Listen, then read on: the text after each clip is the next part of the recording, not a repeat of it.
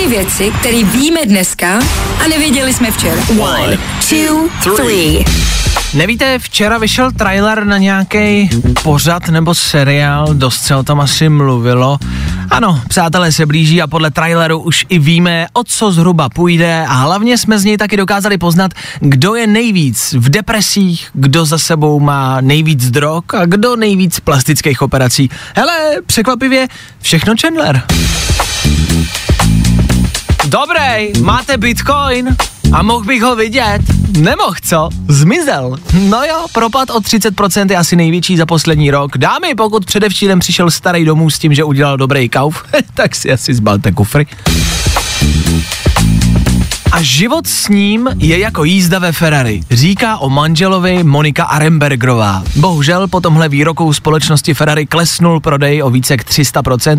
Nejenom, že lidi Ferrari nekupujou, oni ho ani nechtějí mít doma, takže je začali vracet. Jestli je to pravda, může se toho ujmout, prosím vás, třeba Kazma zakopat tohle Ferrari hluboko pod zem do kontejneru, kde už ho nikdo nikdy nenajde. Díky.